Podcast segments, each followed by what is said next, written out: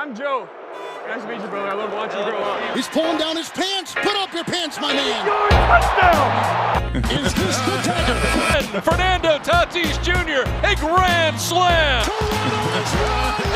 Iguodala. It's funny to hear a female talk about routes. Like, Pull up your pants. Take off the bra and be a man. Welcome to From the Backseat, hosted by Clark and Ethan. it's funny. Hello and welcome to From the Backseat. I am your host, Ethan, and it is great to be back. And we are joined today by my co host.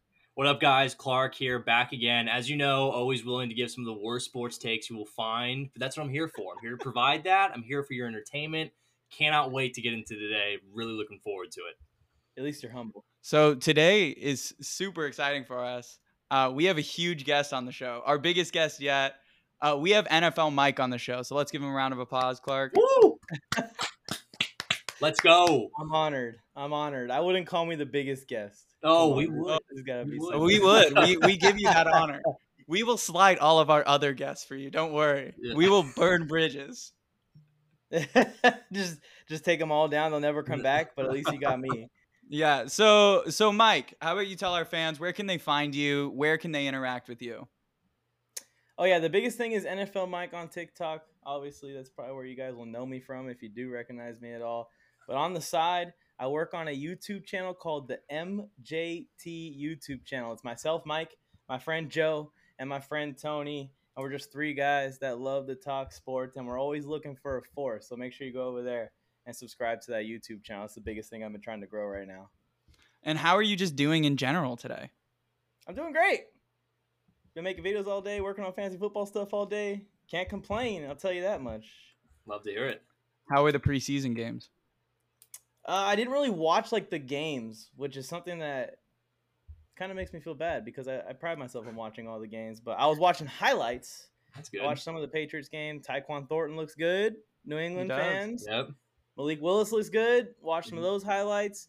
Um, watching Kyle Hamilton. We were talking about when we were Kyle off the air. yep. Kyle Hamilton is Mhm. flying around the field out there. So the young players that I had my eyes on, all of them are looking pretty impressive so far. Um, we'll see. Daniel Jones didn't look so great. Yeah. One oh one really quick because you brought up the Giants. You know who's coming up for bringing up the rear for worst contract is Kenny Golladay. I don't know what he's doing out there. I don't know if you saw any of that. He's bringing up the rear for worst NFL contract right now. I think really so, and and some someone that I have never heard of before laid the boomstick on him. I don't Good. know it Maybe it'll wake him up. But- Giants fans are probably loving that. He caught a screen on like third and twenty and just got laid out for no reason. Mm. I saw I saw a tweet today that was like we, there might be an alternate reality where the Bengals signed Oh, Kenny Golladay and then didn't draft Ja'Marr Chase. Ooh, ooh. I mean that's what the whole entire world was smashing their desks for. exactly. Drafting a Oh, I remember. I Final wide receiver. I mean, you guys would have Sewell, so I guess I mean Sewell's still a great player. So Yeah, but we don't go anywhere. Not nearly as good with on Ja'Marr Chase. So I mean, you could have had Kenny Golladay.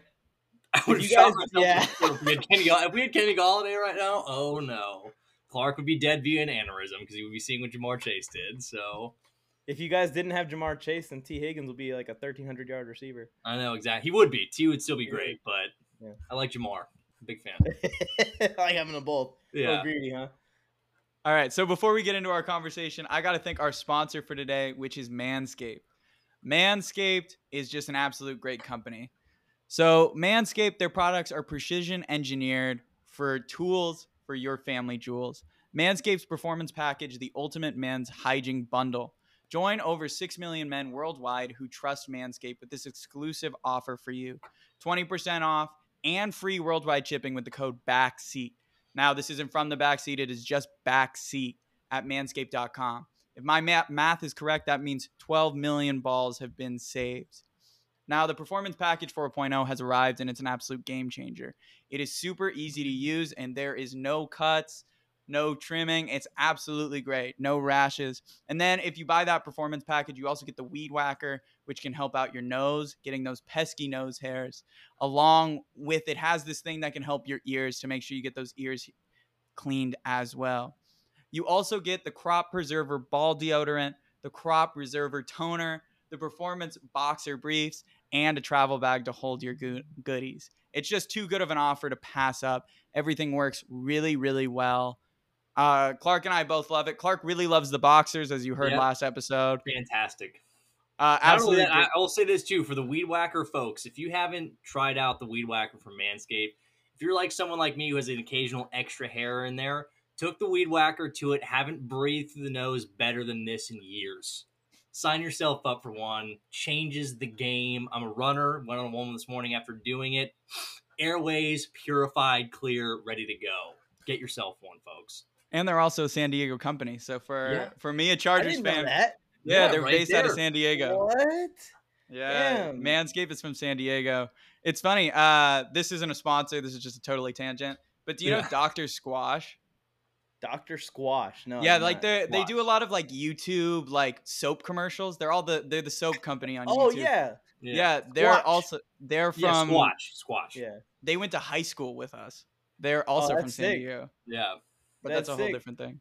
Well, Manscaped, give me a call. I've been married for four years. I know the importance of having some smooth ass balls. Come on. Yes. Give 'em- let them know, folks. Get them on there. Needs it. For sure. What are you guys doing? So of course, use the code backseat for 20% off your first order and worldwide shipping.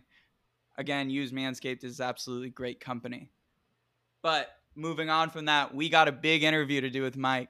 Absolutely biggest. Again, we're burning bridges here. We're breaking boundaries. So Mike, we got to ask you. What uh, as you say right in in your TikTok bio, as you want pretty much everyone to see. What was that transition like from being in the military, in the Navy, into becoming a content creator as your kind of full time job? Yeah, it actually wasn't really planned, honestly. Um, I was stationed overseas in Japan. I was actually playing pro football over there as well while I was stationed there, so it was kind of fun playing in their in their X league over there. Um, but I just had I had a passion for sports, and when I came home from being overseas, I went from living like this hundred miles an hour life where I'm constantly traveling, constantly going to different places, constantly working, constantly doing something to moving into my in-laws place with my wife where we only had like half of a room to share with our two large dogs so things slowed down to like slow motion speed for me and something that i really missed was talking sports with my buddies um, so me and my cousin started a podcast which led to me starting instagram which led to me starting a tiktok and uh, apparently being a goofy mega football fan was trending at the time and I blew up. So I got lucky at the timing. But yeah, it was by accident really. I just was going on the internet just to try and find more people to talk sports with. Cause I was so bored in college. I was bored. I came home, went straight to college, and I was like, this is the slowest thing ever. Ask, why did you pick the NFL and not specifically just the Chargers? Like, why did you open it up to the entire NFL of ju- instead of just being a Chargers creator? Well, I actually started off as Mike on the Mike Sports, and the behind the name is my name is actually Sean. My last name is Michaels. You can see the name on the jersey here, but Ah. it, my, my name is Sean Michaels, and my military name, my nickname was Mike. So I came home, and me and my buddy Charles, probably never gonna see this, but shout out to you, Charles. We had talked about doing a podcast, and he always said like, if you do a podcast and you host it, you should call it the Mike on the Mike podcast. So I had the Mike on the Mike Sports podcast at first. I did that for like a year, and then I transitioned my name over to the NFL Mike because like I just stopped covering basketball. I don't know. It's just Mhm. I'm more passionate about football than any other sport. So, you know, I figured that if I'm more passionate about it, I probably can do it for a longer time if I really focus on the NFL. So I cover all the NFL. I love all the NFL. I'm a fan of the entire NFL, 31 of the 32 teams in the NFL, and every player on 31 of the 32 rosters in the NFL. So I'm kind of obsessed with it all. I have I am a Chargers fan. That's my favorite team, but I also love everyone else. So that's why I kept it, you know, just completely overarching of the NFL because I love the NFL, man. It's not it's not even just about and I love the sport. I, I get into the USFL. I watch a lot of USFL. I watch the XFL. I, again, like I said, I played overseas. I watched the X League, which no one's even ever heard of before. So I just love the sport in general. I go to high school games too. Love that. So let me ask about you like this really quick too, because obviously you brought up the uh, the X over there in Japan. What kind of experience was like that for you? I mean, I feel like, like you talked about a really kind of unknown league. Um, just kind of walk us through that was like, you know, going out there and playing. That was actually insane, man. I had just gotten to Japan and football has been a big part of my life, right? In high Mhm. school, I was kind of like a shy kid, believe it or not. Um, and I, I didn't really have any friends. I had like one friend and my wife. That's it. That was my Mhm. only two friends in high school. Um, and football kind of got me to make more friends by joining the team, obviously. And I went overseas, and I was super sad because Mhm. I was separated from my two friends that I had in high school. Um, and out of nowhere, I just heard these guys talking about football tryouts or waiting in line in the mess line. I was like, football tryouts? Is there a flag football league? And they said, no, it's tackle football. It's for the city of Yokosuka, which is the city I was stationed in. And it's a pro team that plays in their pro league. So I was like, oh, that's pretty cool. I want to go try out. So I went with them to try out, and uh, I was the only one that made the team. Uh, and, I, and I played I played corner and safety out there for three for three years, and I played in 27 games um, in between my deployments and everything. Of course, I had to leave a bunch, but it was a it was an awesome experience. Um, the Japanese people love the sport of football, especially Mhm. playing the sport of football. Very passionate fans. Um, the level of competition obviously isn't, you know, probably like D two college in Mhm. America. Like it isn't crazy, it isn't Yeah. crazy high level of competition, but still was a ton of fun. And uh, the coolest thing, and one of the coolest experiences of my life, w- w- was playing in front of a sold out crowd in the Tokyo Dome. I, I will like always remember that moment. That is cool. Um, just cool, man. I was super honored and I was super lucky to play those extra years because I, like I said, I love football that much, and I had already accepted that my career was done when no Mhm. colleges wanted me to come play because I was small back then. But yeah, That's huge. that's, That's, awesome. happened. And then let me really ask you this too, because I feel like you know, especially you said over those deployment stuff being over in Japan. You know, it's a lot of new things going on. It's can times be really mm-hmm. challenging because it's somewhere you haven't been. So can you just tell us like how big you know football itself, either watching it was for you and making things either a little bit more, not necessarily reality based, but just kind of settled things down for you, or like what did they kind of do to be able to you know like watch games, just be able to like lean on football as a source of things to do. Well, unfortunately, are you talking about like the Japanese people, or are you talking about like my ability? No, to I'm talking about like you, like you know, sitting down to like maybe like just watch a game is like something to just like kind of sit back a little bit on. What was it kind of like? Well, I will say for anyone listening, if you guys know anyone that's in the military and they're stationed overseas, I didn't really get to watch football. Yeah, Mhm. and it hurt me a lot. Um, I don't know if you guys remember the game. Mike Williams catches the two point conversion to Yep. beat the Chiefs. I watched. I was in the middle of the East China Sea on deployment for that game, and I watched that game by refreshing the ESPN like website with the Mhm. play by play in text just to see what happened, and I was freaking out. And I, I did that for another game too. That's memorable. The Steelers that same season, we came back from down like twenty seven to ten Yeah. or something. And like all the Steelers fans were coming and talking smack to me, and they're like, "Why are you sitting at that computer? The Chargers are getting blown out." So like, I, I actually printed out a bunch of L's and was like handing it out to them. as you should. Uh, Good. after, Let the Steelers but- fan know anytime you can. Yeah. Man. Let 'em I watched, yeah, I watched Super Bowl Fifty Two in a subway in Okinawa. Uh, I watched the Minnesota Miracle on a destroyer on my little like tiny iPod thing. So like, I have a bunch of stories like where I was when I watched memorable games and stuff. But unfortunately, most of them I just didn't get to see. I had to just read it. Yeah. It, it's crazy you brought up that Mike Williams game because I feel like I have a story. I was abroad during college and I was living in Barcelona. And so that game was a Sunday night game, which meant it started at 2 a.m. Barcelona time. And I remember I went to sleep, woke up in the middle of the night by myself in my apartment and watched it from 2 to 5. And I remember just freaking out, not being able to go back to sleep because we had just beaten the Chiefs and it felt like we were going to win the division. And it felt like Rivers was finally going to be a Super Bowl champion. I mean, obviously the next week at the Ravens, which I also woke up for in the middle of the night. Um, I saw Yeah. that game on the ship too. I saw that game Oh, on yeah? the ship too. When uh, was that the same season? It might not have been the same season. Lamar Jackson, right? His first. it's the same. game? It's Yeah. the same season. Okay, yeah. It's the yeah, I watched year. that game too. I, I was like, let's see it because that was my first time ever watching Lamar Jackson. It honestly was. Oh, really? I was gone for his senior year of college when he was hyped, and I was gone for his rookie year in the NFL. Man, that's No, yeah. crazy. See, like mine, my because I again, I also remember where I was watching that Chiefs and uh, Chargers game. It's obviously a way less unique or different experience. I remember just betting on the game and like it hitting and going up to some of my buddies in the gym. I wasn't in college and be like, "I told you, I told you." It's like telling these shit. So not nearly as cool or unique, but do you remember that? Obviously, is a huge moment. Yeah, I was like trying to it like after that game happened, like because I didn't get to see the highlight until we pulled in. Obviously, I don't know how long it was, maybe Yeah. a week or two weeks. I was like for at least three days, four days, five days, trying to like close my eyes and like just imagine what did that look like, Mhm. right? Mm-hmm. And I always imagined it to the opposite side of the end zone. hmm And That's how I remember it so so vividly in my brain because I imagined it so many times on the wrong side of the end zone. I can't, Mhm. That's so when I watched it, I was like, I didn't even have it in the right side of the end zone the That's whole time. I was trying to. Well, so right. then, so then I gotta ask you, what's your just overall favorite moment as a Chargers fan? Uh, overall favorite moment? I probably would say. So I was a huge Danny Woodhead fan, so I'll Mm. probably say the five touchdown game from Danny, which is like really underrated. A lot of people would say like Antonio Gates and Rivers breaking the record. That was an awesome moment. Um, Keenan Allen's comeback season. That's one of my favorite seasons.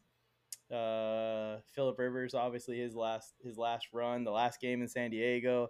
Like there's a bunch. LT breaking the record. hmm There's a bunch, but I think that I'm gonna go with Danny Woodhead. Oh, another one that's underrated, I think, was when we played Kaepernick and we had that crazy comeback because like my whole family is 49ers remember the game. fans. So again, they were talking smack way too early. And it's happened so many times. The Chargers have always been like a comeback team. They always Mhm. have been.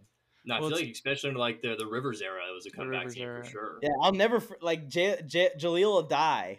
He's in my head, like just staring at the camera, just pissed off. Like y'all gotta believe in this. Y'all gotta believe.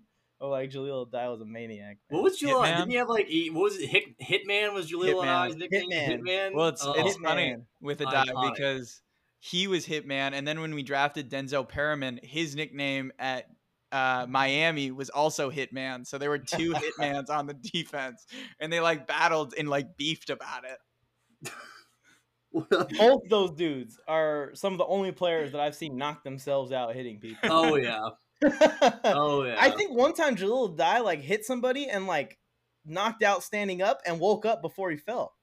Probably Jahleel Addae had absolutely zero remorse for what was going to happen to his body or his head after he hit someone. He just knew he was going to rock you, and that was going to be about it.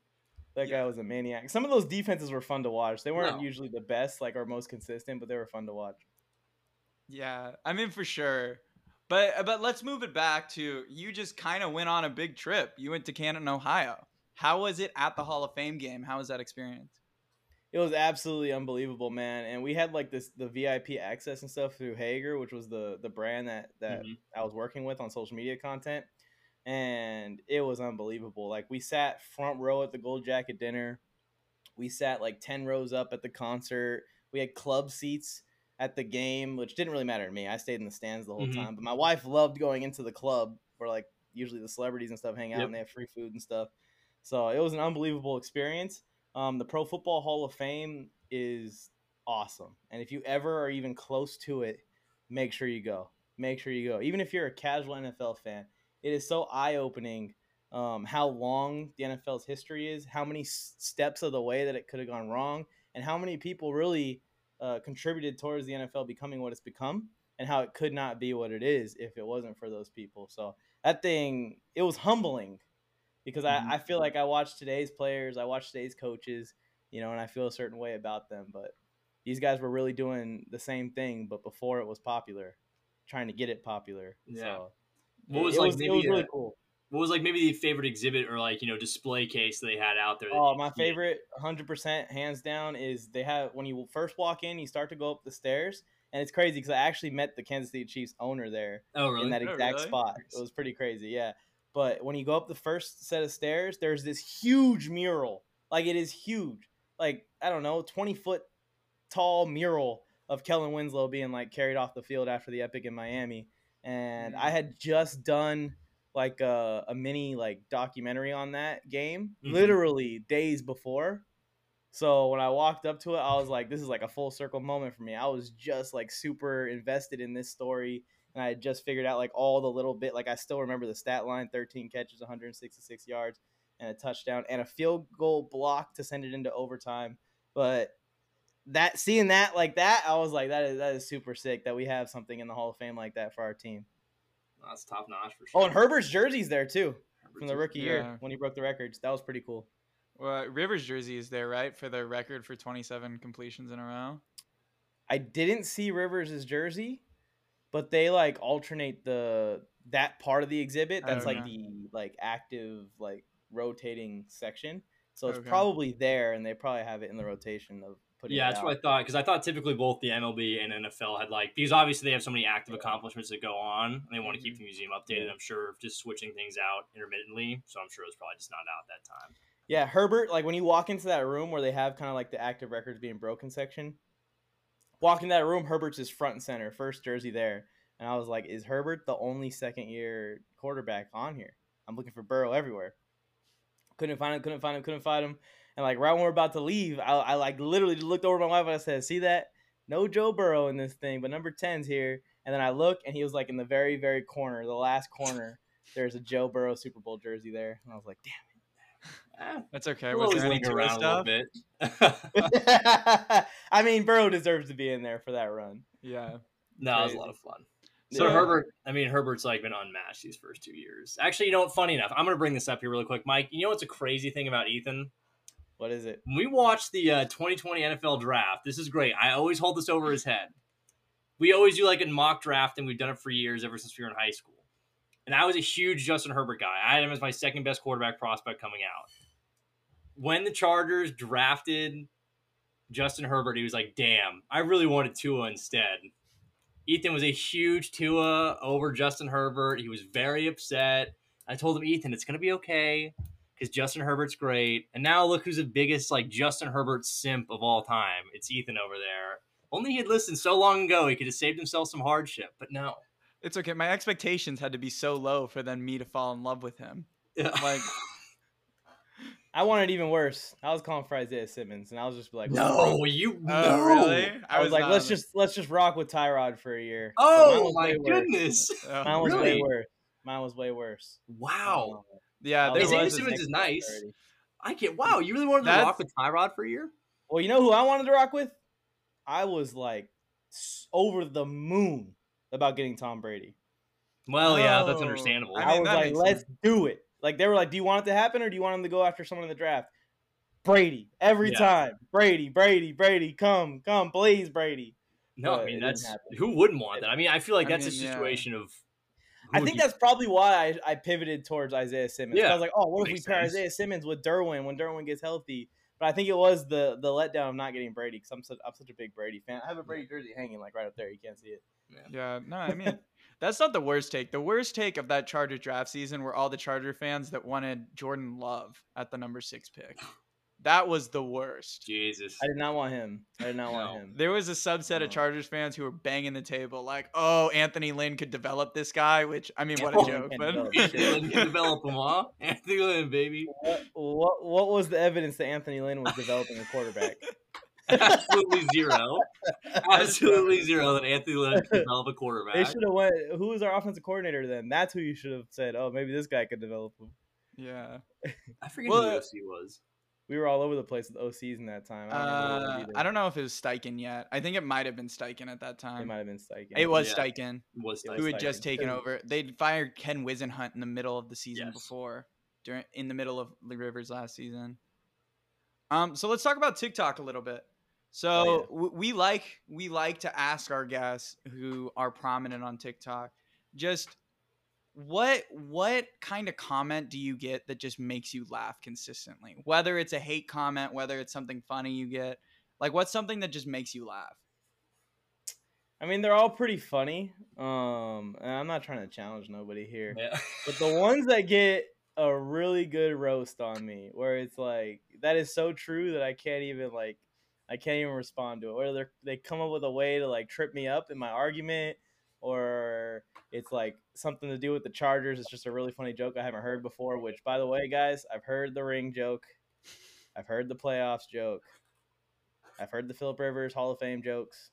Let's come up with some original stuff. But if you can come up with something that I haven't seen, then that's what usually will get me. And I'm not the type to take anything super serious. Like Mhm. even like feuds with Raider. Like I made like a Raiders Civil War video. I don't know if Yep, either one of you saw guys saw saw it. I'm trying to like get that going, and it was going strong for like a solid like 12 hours. They were even fighting at practice. I don't know if I had anything to do with it, but they were Probably even did. fighting at practice. but uh, one of them were just like like made this whole conspiracy video that I cooked this all up just for profits and and all that stuff, and it's like it didn't make me any money. It really didn't get like a ton of views. It was like just a decent video. And those sometimes make me laugh too because it's like I'm not big enough for y'all to be going conspiracy theory on me. Well, Let me ask you, do you have a video that you put like a lot of time in that you felt like just should have absolutely just ignited and went huge that just didn't really do anything or didn't meet expectations? that happens almost every day, Ethan. That happens almost every day. And any anyone any, anytime anyone asks me for advice on TikTok, the the first thing I'll tell them is just be ready for that to happen, that exact thing. And you Mhm. got to push through those because the next one might be the 50k. You don't know. The next one might be the 250k video. You don't know. That's happened to me a bunch of times. For example, just with the Hall of Fame thing, I had a really good idea where I was like, I'm gonna bring the exhibits to life. I don't know if you guys saw any of the videos Yeah. on that, but I'd seen like the stuff. first one I made was the Kenyan Drake miracle. yeah, Yeah. Picture of Kenyan Drake, and I did the transition to where like I zoom in with the camera and it pivots to the actual video of the moment, right? yeah, Well, the first Kenyan Drake one absolutely flopped. The first video of the series flopped. mhm, And I was like, damn, man, I felt so good about this video. I, I feel good about this whole series. I took like 20 shots for it. I had I had shots of all the exhibits just to edit Mhm. on the plane ride home. I was like, you know what? I tell myself, like, even if it flops, try again, try again, Mhm. try again. So on the plane ride home, I made like five more, and those five combined for like probably close close to like 250,000 views. That's and I was like, damn, that that good thing I didn't just go, oh, because the Kenyan Drake one didn't work out. Shrug my shoulders. Yeah. You also can always, if something flops that you think is a really good idea, take it down. Not take it down. Private it. When you take Yeah. it down, it hurts your account. When you private it, it doesn't hurt your account. Private it, and just change the hook. yeah, Change the first like line. Change the first five seconds of the video, and then try it again. Sometimes just that little tweak in the hook can actually do it. The first video that I got a million views on was one of those where it was just the tweak in the very beginning, the text that I put on the screen. So you just gotta keep trying. That's No, the for biggest thing. Be resilient, even when you uh, don't get a good one. I have a hundred thousand followers on TikTok, and I had a video flop yesterday. So it happens to everyone. Trust me, Yeah. no. it happens to everyone. It's actually you- funny, uh, just because you mentioned like you know, obviously you're reposting the hook, but like uh, our biggest one that we had go up, I was Ethan posted it, and I was like not doing anything after like ten minutes. I'm like, ah, maybe we should just private this. I don't think it's doing anything, and it does like four hundred thousand views, and I was like, oh, idiot Clark, good thing you're not in charge of that whole process of it. So, That's another thing. the The algorithm is slowing down. So Mm-hmm. yeah, everyone like your video may flop you know for the first five hours of it and then all of a sudden it takes Right, off sure. a lot of on. times i'll wake up i'll wake up in the morning and be like holy cow i didn't know that these videos were going to go that far overnight like that yeah. Well, I, I gotta ask you, for you, what's a successful video? Like, what do, what do you post and you feel really good about? Like, either view count wise, like wise, what do you consider like a successful video? i'm glad y'all are asking me this no one ever asked me any of this stuff i'm like Oh, super super in depth with my analytics and Mhm. all of that stuff and making sure that my page is improving making sure that i'm finding ways to improve my page um, usually what i'll consider a successful video is a video that garnered reaction first of all Mhm. and gar- and ended up getting shared a lot that's what i kind of look for more than the view number or the like number and usually they'll be hand in hand shares likes views shares will increase the likes and increase the views Mhm. but I just my my goal with every video that I post is to format it and make it in a way that I think okay they're gonna share this with people that they know are fans of this team. If I'm making a video on Deebo Samuel. I'm trying to get people to see it and go I need to send this to my friend who's a 49ers fan. So I usually look at shares, but my average views is in between 7 and 10k. So anytime I go over that, I consider it a uh, a win, a big win for me because like I said, the algorithm is slowing down. It's a lot harder to do it. I'm Mhm. actually thinking about like slowing volume down Mhm. because I, I think that right now it's getting to a point where everyone is kind of just flooding the feed Yep. with as much content as they can get up, which is what I've done and which what I would recommend when you're first starting out. But I think that the larger creators are starting to realize that scarcity now and and making the content that you make that is maybe that higher quality content Mhm. over everyone else that's just blasting it out is actually standing out all of a sudden versus you know before it would be if you post one video a day you ain't going nowhere Yeah. but now I think if you post one super good video a day, it might be better for your account than it is to post five average videos a day. So I actually have set a goal for myself. Uh, I'm going through right now because it's fantasy season and I'm doing a whole bunch of stuff. So I'm gonna keep blasting the way I've been doing it. But after the Chargers Raiders game, after whatever the result of that game is and whatever the content that comes from it is, I'm gonna go to one to three posts a day. Right now, I'm posting five to ten a day. I'm gonna go to one to three a day is my goal. So I gotta ask, what's your hashtag strategy? My hashtag strategy is simple. Um, it's it's to just use hashtags that relate to the topic. Um, Mm. and and use one broad hashtag. The two that I like the most is hashtag viral and hashtag sports. So you throw those two on there, and then you just put a bunch of hashtags that relate to the topic. Yeah. Um, hashtag the team and tag the teams. Mm. Uh, for some reason that helps out. Get the algorithm knows where to send it because the algorithm is tracking not only that you like the NFL, but which team you like. Trust me. This is why Yeah. Raiders fans think that I'm like obsessed with their team. No. Raiders yeah. fans think that I only make Raiders content as a Chargers fan. They really do because the algorithm only sends them Raiders videos that I make. Exactly. it's And they're just like, man, this is the 10th straight one that I've seen. And I go, well, go look at my page, man. Out of the past 50 videos, I've only made one Raiders video. It just only sends you the Raiders video immediately. No, exactly. We have the same thing because we made Yeah. some stuff like baseball related to like Yeah. the Dodgers a lot. 'cause we talk Dodgers and Padres. We get Dodgers fans like, "This is the fourth time I've seen something from your dumb ass." I'm like, "Well, you're Yeah. the idiot who keeps clicking on it and commenting, so thank you for the interaction." Well, what you should tell them is, is it's the algorithm. That's how the algorithm works. If you're a Dodger fan, it's going to send you a Dodgers Oh, yeah. themed videos from our account most. Mhm. But what breaks that cycle is if they just follow you. Once they follow you, then the algorithm will send them all your stuff. Yeah. So yeah. Maybe no, maybe they'll, maybe do they'll tell them to follow us next time. Yeah. Don't It's tell hard. them, don't don't don't go at them. Don't go at them heavy, Clark. Don't go at them heavy. I oh, it's be so hard not to though, Mike. "Wait so hard yeah, because they leave something rude. They leave something rude, and you just gotta kill them with kindness and turn them into a follower. I mean, you know, I like to. So I try to keep it. I keep it light. I really try to. I really do. But it's just something, you know, it's just sometimes a certain fan base is just like there Yeah. and they say something that you know it's wrong. I'm like, all right, you just teed me up, bud. Here we go. So it's like you hear the Oh, I understand you. boxing I bell. understand you. The worst thing with me is I'm a debater. I've debated my Yeah. buddies my whole life. I debate my own dad all the time on sports too, and I'm just constantly debating with people off camera. Mhm. And then when I read the comments and I see comments, I'm just like, I got this guy. Like Yeah. I can just I can just disprove everything he just said, and I have to like hold back almost, like hold my thumbs back Mhm. from typing a paragraph about how how dumb his take is. But usually instead of that, I go, I respect your opinion. I'd love to see it next time. Yeah, usually we do like, you know, we'll just leave like a little bit like, Yeah. oh, you know, thanks for the comment. Tune in for our next episode for a full thought or something like that. Yep. That's that's what we always put. Like, oh, we look forward to you listening to our next show, and then they always comment, "I'm not listening," and we're, then we just send them the link to our podcast.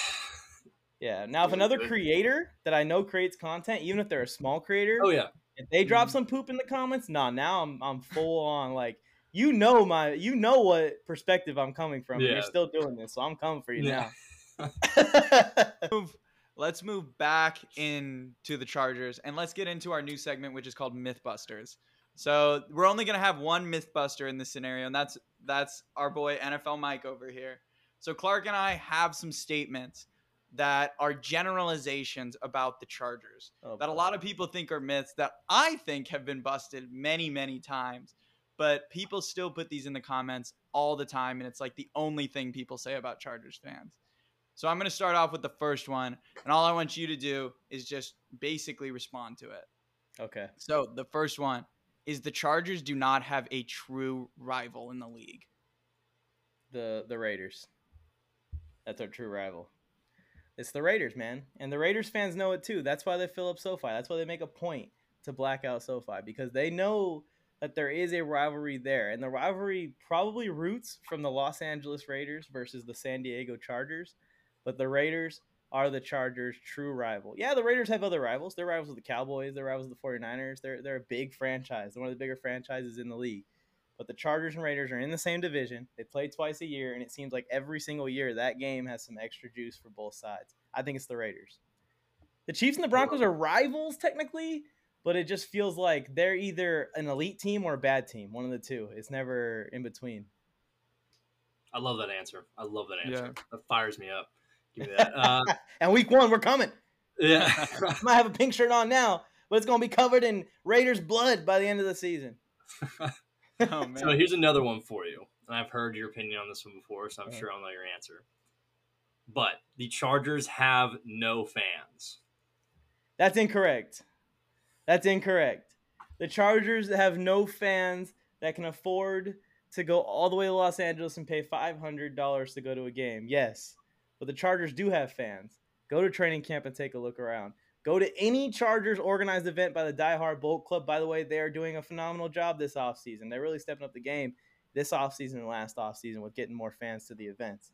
There are Chargers fans out there. They just all live in San Diego and they're scattered across the rest of the country is what I what I've realized. Um, and I think that San Diego being a big military town has a lot to do with that as well because a lot of people get get to San Diego and they can go to Chargers games for free pretty much because they have huge military discounts and stuff. They become Chargers fans and they leave San Diego the next tour that they go on. And then also what's trending right now, and it's a big one, and I and I've I've talked to multiple Oregon fans. There is a Chargers fan base growing in Oregon right now. There is, and I think that it's going to get to a point where everyone kind of knows that it's not just kind of something that's growing, and that's going to make the fan base even stronger. And hopefully, some of those people can come and fly down and see some games. But the problem is, is that Dean Spanos took a team to LA, a market where the Cowboys, 49ers, and Raiders already dominated it. And the only way that you're going to flip that is one, that all these kids wearing Justin Herbert jerseys grow up, and two, you get bandwagon fans. That's the only way you're going to be able to flip it if you win and you get a bunch of bandwagon fans. That's it. So we do have fans. There's a couple of them sitting on the screen right in front of you right now. Um, maybe it's not as high as the Raiders because the Raiders have a, a nation or whatever the hell they call it. There, I was in Ohio. There was a lot of Raiders fans in Ohio, by the way. There was a lot. There But the Jaguars fans outnumber the Raiders fans easily. So they came out for Tony Boselli's induction. But uh, there is Chargers fans out there. I wouldn't. I would say that there are probably more Chargers fans out there that are true fans than teams like like I, I never hear about. I'm trying to think of a team that that, that you never really hear from Titans their fans? fan base. Titans, you don't really hear much from the Titans. I know like one Titans fan. Uh, I don't Trying to really think of hear like I know the Giants have a lot of fans, but like they don't talk very often. Um, Yeah, I mean, I would also out. One I would say that is an underrated small fan base is the Houston Texans. I think they just get dominated by Dallas, and Yeah. because of their move, a lot of the people that were Oilers fans kind of left the team. Mm-hmm. Jacksonville has Jacksonville has a similar problem. I feel like Jacksonville. Like, what's the whole thing? Like, they might move to Chicago or something like that. I don't like, know. If the, I don't know. It's They- so weird. I feel like the the Khan family they're they're really savvy business people, and they're probably just like in pain watching that business not succeed as much as they know it can. Without a doubt. All right, Ethan, Without- you're for up. sure.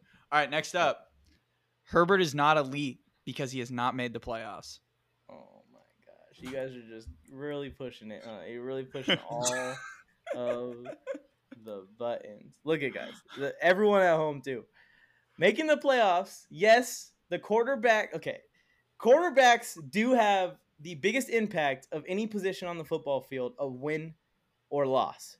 We could probably put as much as forty percent. I don't know, like a high percentage on the quarterback. But still, at the end of the day, if the secondary gives up that many points to Derek Carr and the Raiders, if the defensive line and the linebacking core can't stop anything in the run game, like none of that is directly Justin Herbert's fault. So when you look at the win loss record, I think that they should change the stat for quarterbacks. Win loss record when going over a certain performance and when not going over a certain performance. Because Justin Herbert, for example, in the game to go to the playoffs was unbelievable. Like I get, like everyone's always like they didn't make the playoffs and they blame Herbert and they put it on Herbert's back, but he is the last player on that field on week 18 to blame for that loss. Every other player has more responsibility to that loss. Justin Herbert balled the hell out in that game. Uh, you got to look at the player as an individual when you're looking at this kind of stuff. Making the playoffs is a team accomplishment, and yes, Herbert probably should have made the playoffs. They should have won that game if the Chargers defense would have played better. But Herbert doesn't play defense. That's the biggest thing. Herbert is already a top five quarterback in his second year in the league. Every single statistic will vouch. And you, if you actually pull up the stats and look at Herbert in his first two years, you can say he's the best quarterback in the league. But we don't even go that far. We just want his respect for what he's done. I Um, like it. I like it. so one it. thing I, I want to bring up in the comments is so we have nuts and bolts uh, watching the That's live Tony. stream. Hi, Tony. Um, and so this is a stat I was actually going to bring up, but he said the Chargers had the first winning season in 25 years of a team with a bottom three ranked defense. The last team to do it was the Rams in 2000 when they ended up having a winning record. Yeah, and I think that probably the 5,000 yards and 40 touchdowns was the reason for that. Yeah. I will say this: if you look at if you watch the Chargers, especially their Week 17, and you thought Justin Herbert was the reason they did not make the playoffs, Week I- 18. I, I, advise you to seek medical help because I can't really tell you what else to look at. I mean, that dude did everything in his freaking bag that he could to get you guys to the playoffs. Just didn't happen. Just didn't Just happen. didn't happen. And that happened in multiple games. That Yeah. exact thing happened in multiple games. We were in a barn burner with the Steelers for no reason, too. We shouldn't have been in that No, game no with the reason. Steelers like that. That. Their Nah. defense was just beat up by injuries so badly. But Herbert was couldn't be stopped against the Yeah. Browns. I was at that game. Couldn't be stopped. They were trying everything. He could not be stopped. And there's there's moments where it feels like Joe Lombardi and Staley go, you know what? We just gotta let him go. We ain't even gonna really do anything but just let him go. We're gonna call plays that uh let him push the ball down the field this the rest of this game. And when they do that, he can't be stopped. Um, sure. he's had he's had a few rough games, but it's been like against Baltimore or New England or something like that. It's like, yeah, every quarterback has a rough game against some of the better coached defenses. Without a doubt. Now here's league. here's another myth I'll ask you pertaining to. I had one written down, but now I kind of want to change it back to the last game that we just taught, last game of the season. My favorite game Um, ever. for a myth or not, if Brandon Staley doesn't call a timeout, the Raiders take the tie and both teams go to the playoffs. Is that true or not in your mind? I think it's true. No. Oh, Uh, I disagree really? so. I think I don't know. It I think that when they called timeout, you also kind of let the O line regroup. I think that if we don't give up, uh, what is it? Was it 11 yards, 12 yards to Jacobs Yep. on that carry? I think they were going to let time run out because they weren't going to throw the ball. They were running it. They, were trying to throw it play. They were trying to play it safe. They weren't I trying to throw the ball. They weren't so pushing it, trying to get into field goal range as soon as they possibly can. They weren't conserving time. They were letting it run down before they were snapping. They were trying to ensure that there's no way they can lose, of course. But they were like on the other side of the 50 with less than a Mhm. minute left and letting the clock go down. And they the play call was definitely a handoff to Josh Jacobs. I mean, if we don't give up the 9 to 11 yards whatever it was to put them in range to kick it they may they may have attempted like a 66 yard field goal with one second left or something or a 70 Yeah. yard field goal but if they would have missed it they would have just thrown their shoulders up and went to the playoffs anyways but there was there was motivation for the raiders to win because i No, think for the way sure. that the seating would have worked no offense to Yeah. cincinnati but from hindsight but from when that was happening in that perspective they would have went to kc i think instead of Yeah, playing they would have went to Cincinnati, which- is a lot scarier for them when they just lost by like a 90 total Yeah. points the last two times they played them that season. Um, so there was some incentive. So maybe I'm wrong. I don't know. The only people that No, know, I, think the only person that really truly knows is Rich Pistachio. He's the only real person that knows. Rich Pistachio, yeah. I mean, I don't know. That's like what I actually, I genuinely kind of do. I really think they would run the clock out. As weird as it sounds, a thing just from a competitiveness standpoint, I really think they would have been okay taking the tie. But think they were gonna do it. I have to step in. Okay, every, ev this always gets brought up, but on that play when he called the timeout, there were only five seconds on the play clock and 32 seconds on the actual game clock. Uh-huh. The Raiders had to run a play no matter what. Like everyone always acts like with the timeout that they were just gonna let it run out right there. The Chargers still would have given up the same run call on that play. Like oh, there's no doubt in my mind if the Chargers had just left it as it was, that run defense would have stopped them. I think that run defense was so bad that It no was. matter if a timeout was called or not, the Chargers were going to give up a first down. I mean, they could not stop the run in any way. Well, I, I think they- we I think we agree, Ethan. I think we agree because well, my take is is that if they don't get that run, that one run, they let the Yeah. time run out, and I think that we agree with that. You're Yeah, just, you're just saying know, like I the agree. timeout. The timeout didn't change that they were just going to run the ball right Yeah. there, and they I can they, they got in range. Play they call stays the same. They still Yeah. yeah yeah. everyone always acts like the timeout, like, oh, the Raiders were gonna run it out right there. Like the Chargers didn't need to run it, call a timeout because the game was over at that point. Which no, no one looks at Yeah. the time on the clock. The Raiders had to run a play and it was Mhm. third down. Well, it's They it's, it's more convenient to think about it that way because for people, it's like it's just another way to poo on the Chargers, I guess. Like Yeah. it makes it seem more incompetent, which is unfair. It shouldn't be done. I'm not saying that's right. I'm not They had one. right. But what do you But- what do you think, Ethan, about the clip though of uh, the player telling Ekeler that they were gonna Oh yeah. I I what does that player now? It was just like some backup. I mean, I- I, I think- know. That's pretty. Oh, that's kind of Well, big to me. again, I think they w- I think they were gonna run the clock out if they didn't pick up that first down. That's that's what I Mhm. think was gonna happen. That's what he means. If they didn't pick up the first down, then it would have been over. Like if the Chargers had stopped them, the Chargers would have been in the playoffs. I totally One- agree with that sentiment. One run play, and he was a single back, huh? One single, single back. back run play when the whole world knows they're running it. Do you know who they ran it at? Jerry Tillery, let me guess. And do you know the linebacker on the second level? Was it was it Why are you doing this to yourself? Yep, it was K9. It was our How two can I guess it without even knowing it? Yeah. well, should we go? the guys wait, everyone goes at. I know I'm the one being interviewed. Should we get Roquan or no? I mean, I would. I yes, don't know. yes, I would trade for him. I don't, If I were you guys, I would trade for Roquan Smith. The the issue is the Chargers just can't sign him to an extension. The Chargers are already in a negative cap space next year. They don't have the current capital to do it. It would be really hard. They would have to cut that. Keenan Allen. I get that they probably they couldn't extend him, but are you trying to win now? Yes or no? Yeah, I mean, I would as long as it's not a first, I would probably make the deal Yeah. If you can swing it for a second, who For a cares? a bit of a rental for or a one year deal.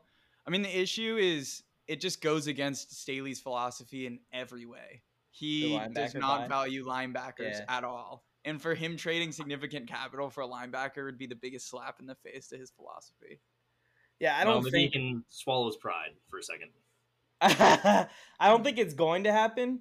But when you talk about the perfect linebacker, if you were gonna ever go after a linebacker, it's him. I mean, a guy that can fly in coverage and a guy that is dominant in the run stop game. It's like, it, it- it's like, I feel like I'm being really greedy even thinking about it. If they did pull the trigger on it, I would be ecstatic. I think the best way they could do it contract wise is to backload the contract for after Khalil Mack's contract. But yeah, it's very unlikely that they would trade for someone like that. The only way I think that we'd ever get someone like that with his scheme is through the draft. I would agree. Yeah. It'd be a nice idea though. I mean, again, if you don't give up a first round pick, if you give up like a second for it, just knowing it'd be a one year thing. Yeah, me, I don't know how me you'd and be able to Tony were swing that. talking about it. We were like, if they ain't going to re- bring back Kyzir White, they ain't trading for a twenty Yeah. million dollar guy like that. Exactly. But I think that uh, with the linebacker situation that we're in right now, Derwin's going to play a lot of linebacker. All right. So we're gonna move into our next segment, which is our most popular thing, and that it started just as a TikTok trend and has just kind of turned into this really creative thing we do now, which is she's a ten. So I have two statements for you, and all you gotta do is give us a number of what you'd rate her because of her red flag, basically, and then you can give a quick statement if you want. You don't have to. So the first one is she's a ten, but she's a Raiders fan. Zero. We ain't dating. We ain't. Me and my wife have been talking about moving out of California recently, just because of how expensive it is to live here, and like Mhm. Vegas is a real popular, and that comes up in the conversation. And the second I hear Las Vegas, or I hear the V in Vegas, I'm like, nope, we're not going there. That's how serious it is. I won't even move there for financial stability. That's how much I hate them. I'm telling you right now, I will not do it. Uh, and I was at the the cheerleaders, like we're sitting in front of us for the Raiders cheerleaders, whatever the fuck they call it, so the Raiderettes or whatever it is. Yeah. They were Mhm. sitting in front of us, and and I asked them to make a video with me for like a Super Bowl prediction, and it was but basically just like a cool little video for the Raiders fans to let me get served in front of all of them. But in the comments, everyone was like, "Mike, you should date one of the cheerleaders." Blah, blah, blah. I mean, for one, I'm married, but for Yeah. two, I would never. Don't care that they're an NFL cheerleader. Don't give two, you know what's. I love it. That's a, that's what the answer should be. That's what the And they probably don't be. even like the Raiders. They probably just got No. a job. yeah, they probably don't enjoy them. they probably don't enjoy it. All right, next up. She's a 10, but she believes the Chargers should have never left San Diego. She's still a ten. She's a fifteen. Yeah, exactly. Thank Chargers you. should have stayed in San Diego. They should. They should. That is one of the biggest tragedies. I truly, that, I mean, again, we talked about this a little bit off air. But uh, I, I mean, I still have affinity for the Chargers because I do love Justin Herbert. But man, did it break my heart when they did leave? That was tough. That Yeah. was really tough. I was actually there for training. I lived there for like nine months in San Diego when that all was going down, and it was really sad. Even as a kid from LA living in San Diego, I was like, man, this sucks, man. This this city rallies around the team for the most part. But I do Mhm. think, on the flip side, that we are LA fi- like LAified. Like all this buying free agents, you know, the Corey Linsley acquisition, even the year before, J.C. Jackson, Khalil Mack, bringing all these guys in. That's some Los Angeles stuff right there, and it might not No. have happened if we're in San Diego. For sure. For sure. I, I totally think that's, I mean, that is a good point, at least for the whole, you know, if you can soothe over going to LA, is that you have to win if you're going to be in LA. So it forces them to make moves. And it does bring in Yeah. probably more of a revenue stream for sure of what you can spend on it. So from a financial standpoint and making the team better, I think it was an improvement. It's just hard not to see him in San Diego anymore. I definitely think if they're in San Diego though, that uh, Rivers he plays that last year with us. Oh, yeah. Oh yeah, Oh, for yeah. sure. And Well, I mean, just- what was he still carpooling up there from his house that he had down in San Diego? I thought for the longest like time in that. that He van. loves San Oh, Diego, in man. it- He in loves his limo. Diego. you could tell he hated it too. I also like a, a really a niche thing, but when he announced his retirement, he gave it to Kevin Acee at the Union Tribune in San Diego rather than an LA guy. Yeah, That was like one more little slight that I thought was pretty funny from Phil. So yeah. I really wish that we could have had a Phil Herbert overlap year. That would have been Oh. sick. I mean, been. Herbert's rookie year would have never happened, but it But would be it would have been cool. would have been kind of fun to see him together. Yeah, but you know? who? I mean, the thing is, you think about that. Imagine Herbert with Philip Rivers, just intelligence on the football field. I mean, there's been. I would argue that there's been no. I mean, there has been smarter quarterbacks than Rivers, but I mean, no one can read a defense like Rivers. I still to this day would not mind if like we're going into the playoffs and they don't want to take any chances adding him as a backup. just bringing Phil for a little courtesy run out there, get him out there. Yeah. Week 14, get him in. Like you're the backup man. If something happens, be ready. All right. So now we're gonna move into start bench cut. So we're just gonna do two of these, um, and what we're gonna start with is these are all Chargers legacy players. So what we're gonna do? Start bench cut. S- Darren Sproles, Danny Woodhead, or Austin Ekeler. Oh, why would you do that? I know when you said Woodhead earlier, I'm like, oh, this one got so much better. Yeah. What, what am I doing? My personal favorite, or am I doing best for the team? Best for the team. Darren Sproles is the starter. Um, Ekeler's the backup. Oh, Ah, man, that you hurt. cut- oh, you're cutting your hurts. guy. You're cutting That your guy you're cutting him. your guy. That hurts. I can't do it, but yeah, Danny Woodhead thrived because we had a lack of receivers that year. So he played a lot of receiver, man. He wasn't even running the ball. But uh, Ekeler and Sproles, they're both pretty legit as runners. And when we had Sproles, that dude wasn't just a returner like he Oh, was way like more New than that. Orleans and Philadelphia. more. and. That dude was a baller out the backfield. No one could touch him, and he wasn't afraid to lower the the helmet when he needed to, even as small as he was. But yeah, Sproles was probably uh, the guy I would go with just because of his well roundedness.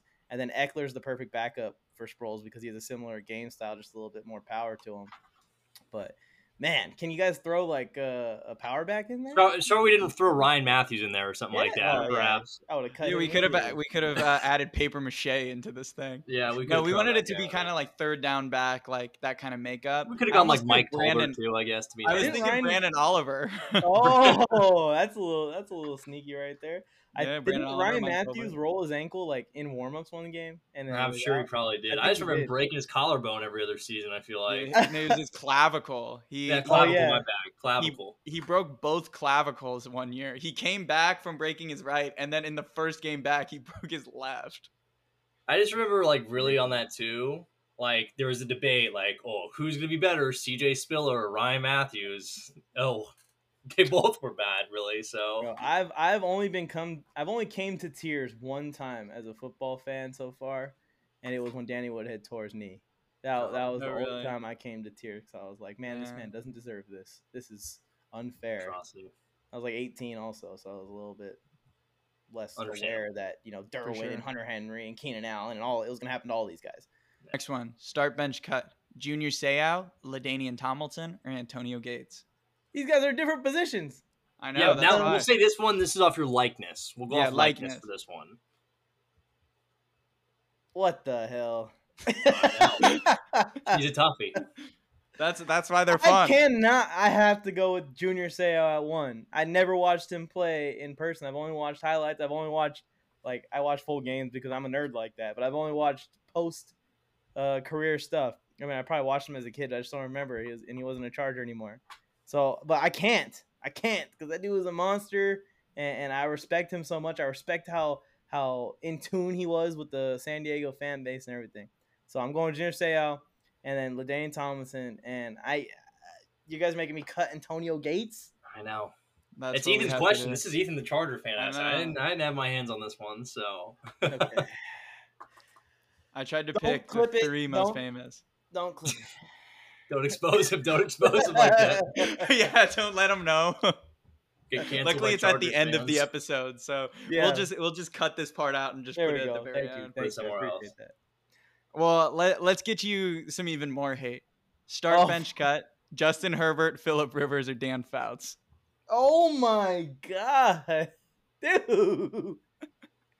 These are hard hitting. This is hard hitting podcast. This is hard hitting. Right this is journalism right here. I just paid respect to Junior Seau. hmm I'm gonna pay the same respect to Dan Fouts. Oh wow. Wow. But Dan, I'm mad. I'm mad because Dan Fouts hosted like the Hall of Fame part where the Hall of Famers came out for the Gold Jacket dinner, and I just had my eyes on him once that thing ended. Because I'm like, once it ended, they were just like, "All right, go home. Everyone just get up and leave." All these guys, all these legends are in there. So I was like, I have not asked for a single picture with anybody. Like uh, Roger Goodell was as close as like over my shoulder. Like all these people were, and I was like, I haven't asked for a picture of nobody. So after this, I'm gonna be a fan for one second, and I'm gonna hunt Dan Fouts down. The second it ends, I see him. I kept my eyes locked on him, so I was like, I'm gonna follow him. I told my wife even to stay because I'm running, and he like is going through the crowd, and I just see the top of his head. I'm like, he is getting away. This guy's getting away from me, and I go outside, and he's gone. Poof, oh, in there. Oh, that's a bummer. Never got she to meet just him. open field tackled him in the Hall of Fame. I couldn't catch him. for his leg. I couldn't catch him. I thought everyone would like slowly move out, and I would just meet him outside at the exit somewhere. But he got out of there quick. So I'm gonna go Dan Fouts just because of respect, and then I'm gonna go Justin Herbert because you got a veteran with a young backup with potential, a lot of potential, and then I'll cut Phil, even though he's my childhood hero. Mhm. It's the second time I had to do that. Now Danny Woodhead. That's okay. Jeez. Thanks. Let me ask you one question before we go off, and that's: Do you think Dan Fouts is a good announcer? He's not the best. Yeah. Oh, I like okay. hearing him call a game because I watched all of his stuff. So like hearing his perspective is more of the thing for me than anything. But it's kind of like uh like everyone loves Tony Romo, but like Dallas Cowboys fans think that he's the best announcer in the history of football. So I can't really give too much of an opinion on Dan Fouts. I will listen to a Dan Fouts game though. Mhm. And he did a good job hosting the show. And when Charles Woodson was about to come out, I know he just had an old timer moment. Like he didn't do this on purpose. But Charles Woodson was like on the stage. All the Raiders fans were in there like hyped, and he went and now introducing, and he did like the whole intro for Charles Woodson, used his accolades, everything, and he said, uh, "Rod Woodson." Oh Lord. Oh no. Oh damn. And Charles Woodson refused to go out on the stage. they never got their moment. It was beautiful. Oh man. I enjoyed it. That's Well, great. good. Actually, hold on. Before we go, Ethan, actually, I don't want to let you off the hook either as a Chargers fan yourself. I want you to answer the start bench cut Which on one? Phil, Dan, and Justin. I want to hear that too. Justin is the Oh, I, I'm easily cutting Dan Fouts. That's like easy for me. I In that mean- Chargers community, he's cutting Oh. Dan Fouts. Think about I that. am. folks. I mean, I, yes, I get that he had all the stats and everything, but I mean, honestly, at the end of the day, Dan Fouts, when his career stacks up to Philip Rivers and Justin Herbert, they both crushed all of his records. And Dan Fouts played, and you want to talk about him not being in a modern offense? He played in the modern offense. They literally created it with him at quarterback under Air Coryell. exactly. So like, yeah. he played in the modern offense, and Herbert and Rivers are already destroying stats. But out of this, I'm starting Rivers. I just think Rivers' legacy, There he is- is. I think it's gonna just age better as time goes on. I get that he never won a Super Bowl, but all of his stats are top five. His legacy just to stay healthy is insane. I mean, he currently sits at playing 226 games in a row. I mean, he's an absolute menace. He played on a torn ACL with literally just a bandage around his knee in an AFC championship game. I mean, he's one of the most competitive guys. He's he's my like absolute childhood. He was the quarterback when I became a fan. I I was almost Clark knows this. I declared after the week one Yes. Tyrod Taylor game that I was now an Indianapolis Colts fan. I was like, I'm moving on. This Even is though done. He won. Yeah. Even he though won. he won. he jumped ship. He was ready I'm like, go. I'm done with this. This was boring. This was dumb. It's not Rivers. And I'm like, I didn't like Herbert at the time. I thought Herbert was a bad draft pick. They didn't take Tua. And I was like, oh, this is just headed all the wrong direction. I'm going to stick with Phil and be a Colts fan this year. They took One a chance on. Phil with my team. One and then next week, I remember my dad and I were sitting and watching Red Zone. And the Chargers had come up. And there was Tyrod Taylor got his lung injected. And Justin Herbert came out we immediately switched to the game and then we were automatically hooked back. We we just sat there like, oh my, we were just so wrong immediately. This guy is incredible. Like the we first just drive. everything about it, everything about his first game. People love to pick out that he lost, but he took the defending Super Bowl champions in his first career start to overtime. And if it weren't for a boneheaded play where he should have just scrambled and got a first down instead of trying to take the shot downfield, they would have beaten him. And he probably would have made the playoffs in his first year. And who knows what his second year would have looked like. But I gotta right now I, I gotta bench Herbert, but I think Herbert's gonna top Rivers by the end of his career. Herbert but as it sits right now, We'll I hope so. I think he's gonna 2021 Herbert is the best like the best quarterback the Chargers have ever had. He's in his second year. yeah. That's insane. I don't know. I mean, as much as I like to say that from a stats perspective, yes, but Rivers' 2008 campaign, where he probably should have won the MVP, I would argue is probably more significant just because he had less talent than Herbert did last year. But I mean, Rivers should have won the MVP that year, even though Tom Brady went 16 and 0. Every single statistic Rivers had that season is just absolutely insane. He didn't get one vote, which is insanity. It just seems like Um, every time the Chargers have had that team like that, we've hit a buzzsaw of some sort. Yeah. Just unlucky that we just hit like an all-time team that year that we're going to. Or against. or Marlon McCree just fumbles Oh a game-winning God. interception. Don't even. Why are you talk bringing it up stuff like that, man? I mean, I could bring up all the ones go. like the year that Vincent Jackson McCree like kicked the flag. The kick the flag one really hurt How about the Drew Nate Kaeding Kaiser is- dropping the hold? Oh against the Ra Or there's that Saints one. I think that was the same season as the dropping the hole Oh yeah, there, where we lost to bunch. Brees. I think I've I think I've seen the Chargers lose in every way, but I've seen Rivers drop the snap, the kneel down. Oh, snap that one that was on Halloween. I remember I was trick or Oh, treating God. and I watched it through that one. somebody's window. Were you yelling? No, Oh, I, I think. I, I was really young then. Like we were Oh. probably in middle school. middle school. Yeah. Like uh, those years i didn't become a chargers fan till like 20 not 2009 or so Yeah. Okay. the year that they pulled off 13 in a row after starting 3 and 2 that's when i became a fan because my dad had always been really into the chargers and i didn't really get it until they started that then i watched Ladainian tomlinson and i was like wow this is like really cool Yeah, you gotta have that season. You gotta have that Mhm. season. My dad, my dad's a 49ers fan. and He tried to poison my mind. But uh, those Frank Gore, those Frank Gore, Alex Smith 49ers, they turned me into a Chargers fan. They were so boring, man. They were good. Frank Gore was good. But it was Frank just Gore. 35 carries a game. He's just running, running straight up the middle for three yards every single play. So I went to my room. And I was turning on Chargers games behind my dad's back. He didn't even know because Ladainian Tomlinson was not doing three yard runs. he was going nuts. Yeah. For sure. Well, uh, anything left you want to say, Mike or Clark? You want to add on? Oh no, I've had a blast. I think it's been great. It's I really great, appreciate yeah. Mike coming off, man. On it's been a ton of fun. Been great to hear. For and sure. I love to see you guys talk Chargers too. It's a it's a pleasure. You know, I'm glad to see you guys are excited about this season again. So Super Bowl champs. Oh yeah, I think this is a good squad. We should do this again sometime. Uh, are you both going to the game on Saturday? No, Clark. won't Ethan will be at the will. game on Saturday. I will not be. I'll be there with my dad. I'm not the be season ticket holder. be Ethan is. Yeah. And I Yeah, was surprised too. It was like 130 dollars for a preseason game. I was like, Jesus Crazy. Christ! real? Yeah. They're I gonna bought them a long time ago. I bought them a they're long gonna time ago, and I bought the cheapest seats I could find. Oh, really? Section five fifty. Oh, nice.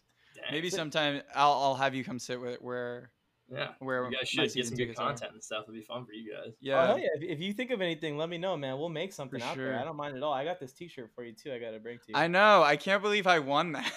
I I felt bad. I was like, I just went on. So Clark, I, I just went on to Sean's live, and I was just kind of sitting there, and I guess I got like entered into the giveaway, which I wasn't really paying attention to, and then I won the giveaway. Let's go, Eric. Well, I, that's what I wanted to happen though. So uh, There you seems messed up, but this was the the whole thing behind this giveaway, and I set it up perfectly too. I Mhm. even like went on my story and I was like, no Chargers fans are entering, so everyone show up to the live, like all this Mhm. stuff, because I wanted all the Raiders fans to show up to the live, and I was gonna deny them entry into the giveaway. Ah, there it is. Gotta gate. always, always gatekeep. Gatekeep against your rival team. You have to gate. That's pretty funny. That's pretty good. Gatekeep Uh, but it's a cool shirt, dude. It's a cool shirt. It's a I cool know. shirt. I, I'm psyched. To, I'll wear it on the show. I'll probably Okay, wear it on the show next week. Yeah. Um. Cool. So why don't you plug your stuff before we go? Oh yeah, one more time, guys. It's NFL Mike on TikTok. That's simple. NFL M I K E on TikTok. Go follow me over there. I post every single day. Promise you. I posted today. I'll post tomorrow. I posted yesterday. And then the YouTube channel for me, if you guys want to go and follow me, I do banter just like this with my friends Joe and Tony. Is MJT Football. It's our initials. Mike, Joe, Tony, football. And we're just three mega fans just like me. And we talk about all things football and we do watch parties. We just do a bunch of fun stuff. We're just trying to mess around and have a good time. So that's the two places, man. If you guys find me on Instagram and stuff through that, then then good. But those are the two places I make most of my content. Awesome. Thanks for being on the show. Yeah, Just for our having me. listeners, make sure to leave a five star rating on Spotify, Apple, wherever you're listening to. Go follow Sean at NFL Mike. He's absolutely great content creator. He's putting out cool new stuff. Go join his lives. His lives are super Lives are fun. awesome.